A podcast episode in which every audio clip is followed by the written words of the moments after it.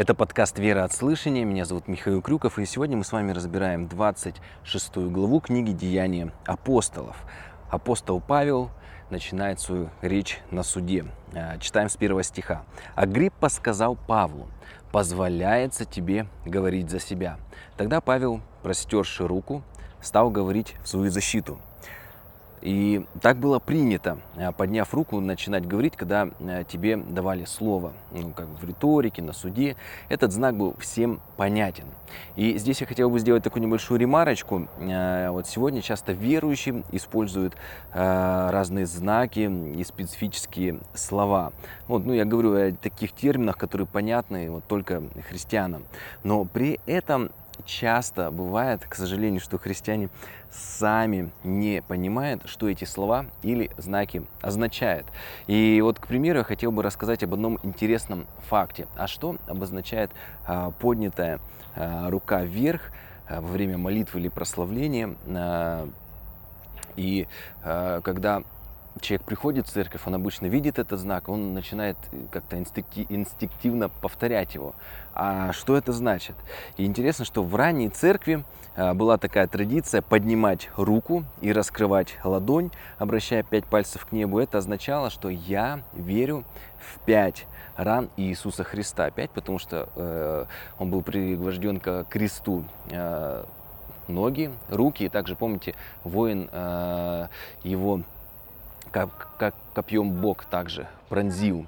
Вот получается пять ран. И они, когда поднимали руку, это означало, я верю, э, исповедую в пять ран Иисуса Христа, из которых источается мое спасение. И э, моя позиция в этом вопросе, что я выступаю за осознанное употребление знаков и терминов, чтобы если мы говорим, э, например, праведность или святость, чтобы мы знали, что эти термины значат и чем они отличаются друг от друга. Второй стих. Царь Агриппа, Павел говорит, «Почитая себя счастливым, что сегодня могу защищаться перед тобой во всем, в чем обвиняют меня иудеи, потому что это их царь. Э, тем более, что ты знаешь все обычаи и спорные мнения иудеев. Посему прошу тебя выслушать меня великодушно. Вот здесь говорится про э, спорные мнения, потому что внутри иудаизма также существовали разные школы. Как вы помните, мы говорили с вами, Синедрион, он состоял из фарисеев и садукеев. Ну, учение садукеев, оно не было распространено в народе. И э, в основном противостоящие Иисусу Христу фарисеи, они также э, не были едины в своих религиозных убеждениях. И у них не было одного такого единого учения. И еще незадолго до рождения Иисуса Христа фарисеи разделились на два лагеря, значительно отличавшихся друг от друга по своим э, воззрениям. Это первое, это школа, школа Гилея. Кстати, Павел учился у внука основателя э, Гамалиила и школу э, Шамая.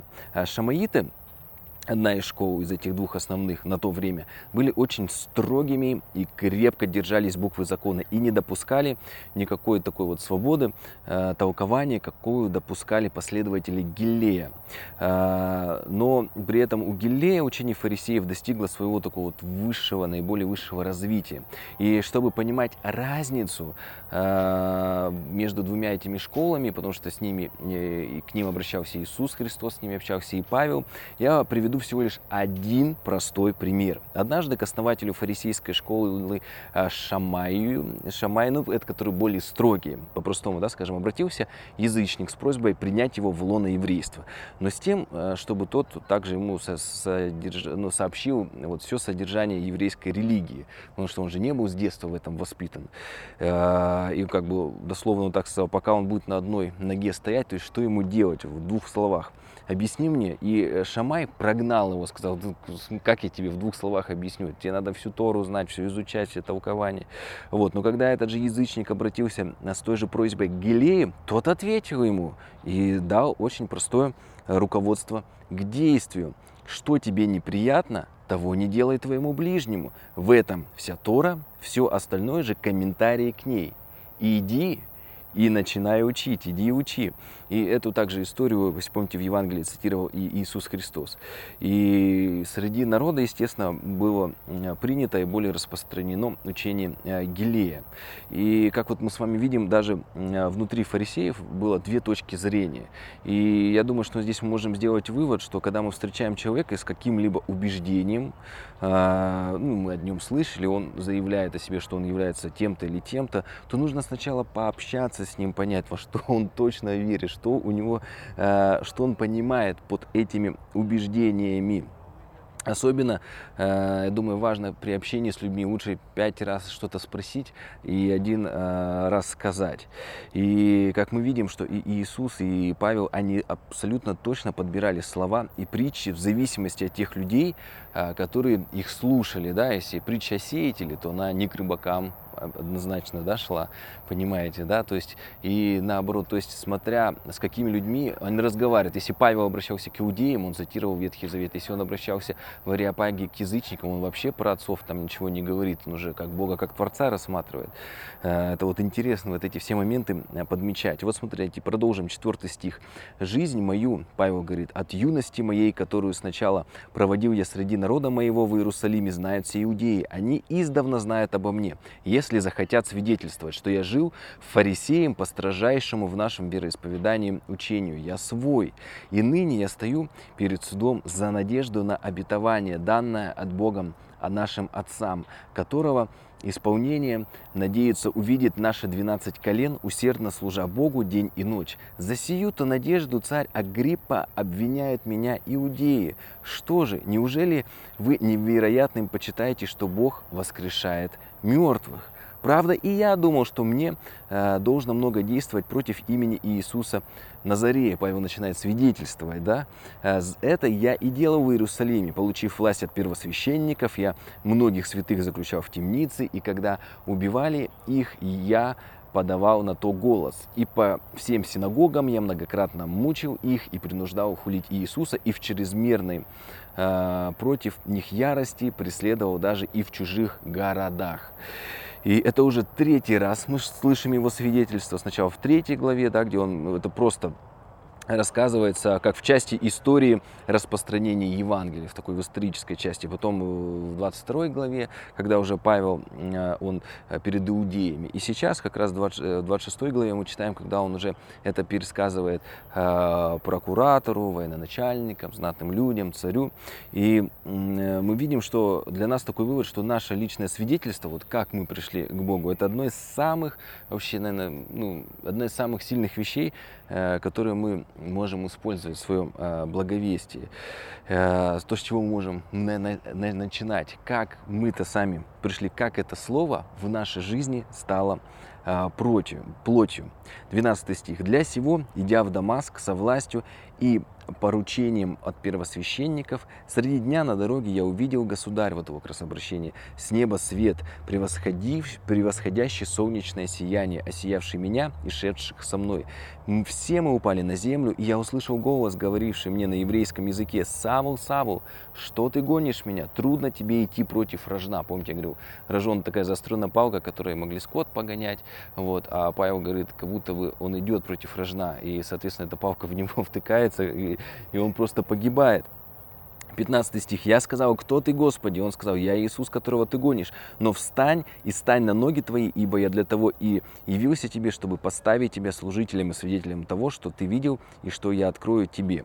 И Павел, как пишет, э, не, он э, не проходил обучение у апостолов. Э, он э, проходил у Иисуса Христа, он его сам наставлял.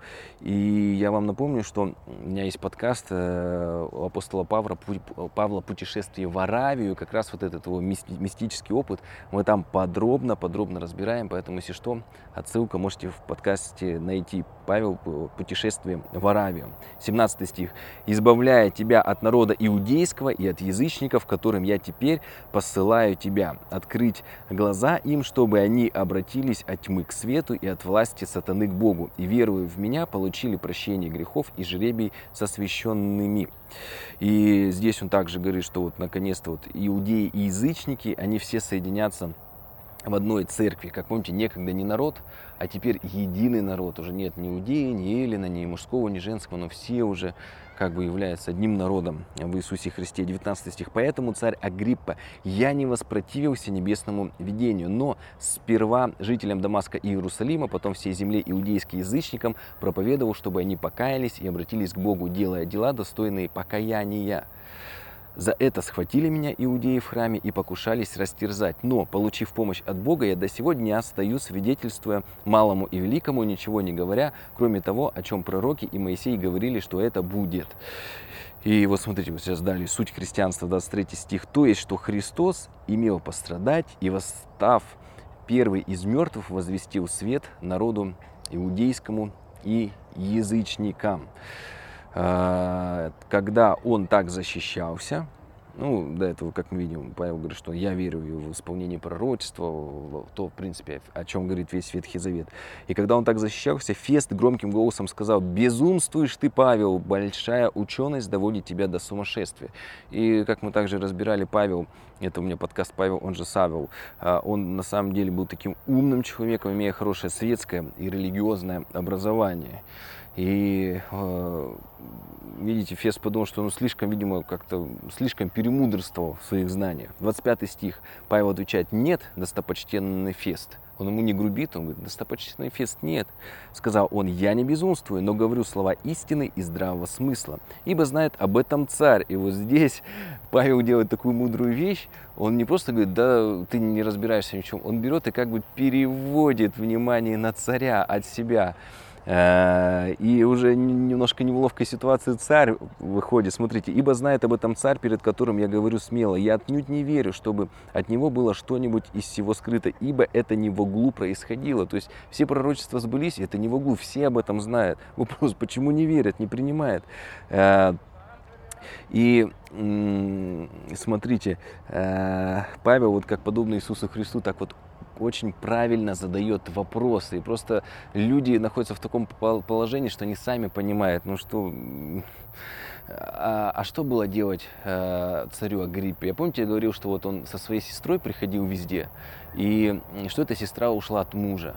И я в прошлых выпусках не говорил об этом, ну, все-таки сейчас скажу, потому что там очень такой большой, значительный пласт исторического фона. Но историки того времени, э, которые там жили, э, они говорят, что ходили слухи у всех, что царь, он э, сожительствовал со своей сестрой.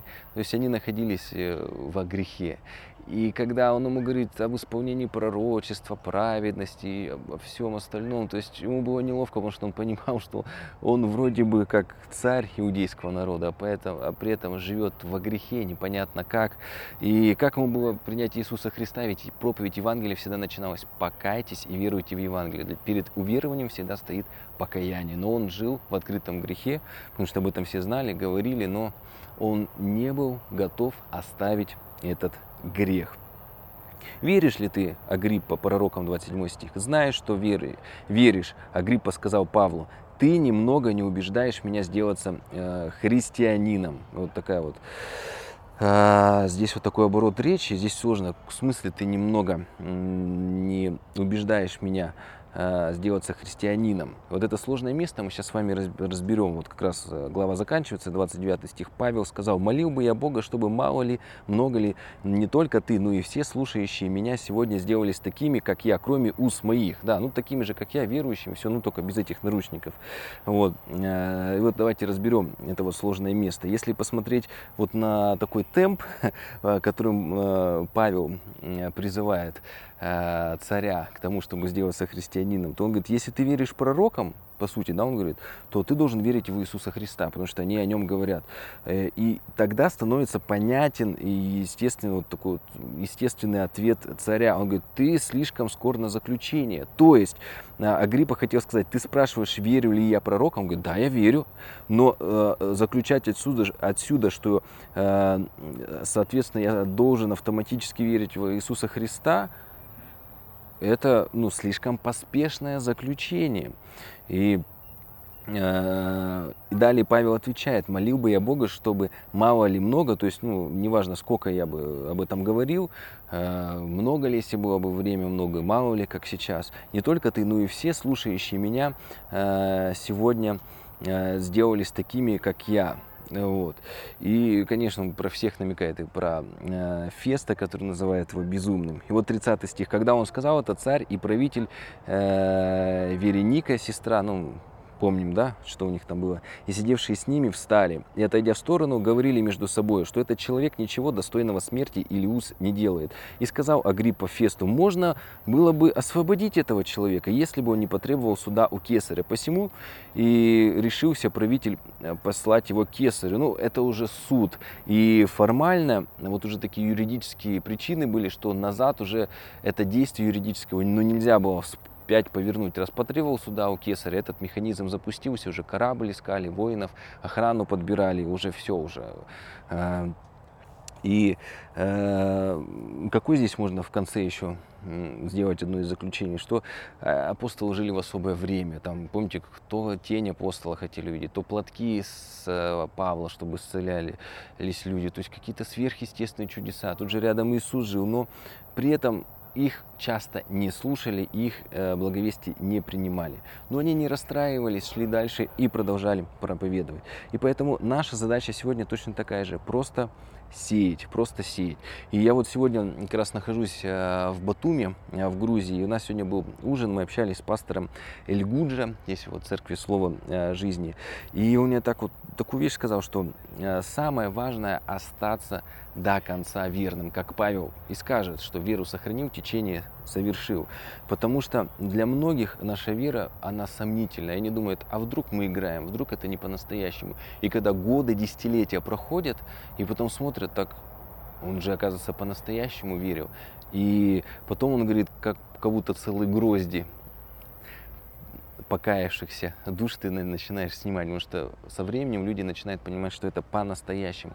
Поэтому не нужно торопиться, не нужно расстраиваться, что, может быть, тебя кто-то не принимает. Для многих э, важно проверка временем. И это может занимать даже целое десятилетие или, как даже с христианами в первых веках, возможно, даже их смерть, когда они видели, что они до смерти остались верными. Ну, мы не обязательно должны мученически умирать. Если ты, там, не знаю, до 60, 80, 100, там, 120 лет прожил верным, с, в своей семье остался верным, и в мире умер, то потом они будут смотреть так, он по-настоящему так прожил, и ты становишься примером хоть в мученической смерти, хоть от естественных причин. Но самое главное пройти этот путь во свете до конца. Это самый лучший пример, на который будут ссылаться люди. Ну, на этом мы заканчиваем. И вот сейчас, по сути, начинается э, последнее миссионерское путешествие Павла. Оно будет непростым, но об этом мы с вами поговорим уже завтра в 27 главе. Благословений.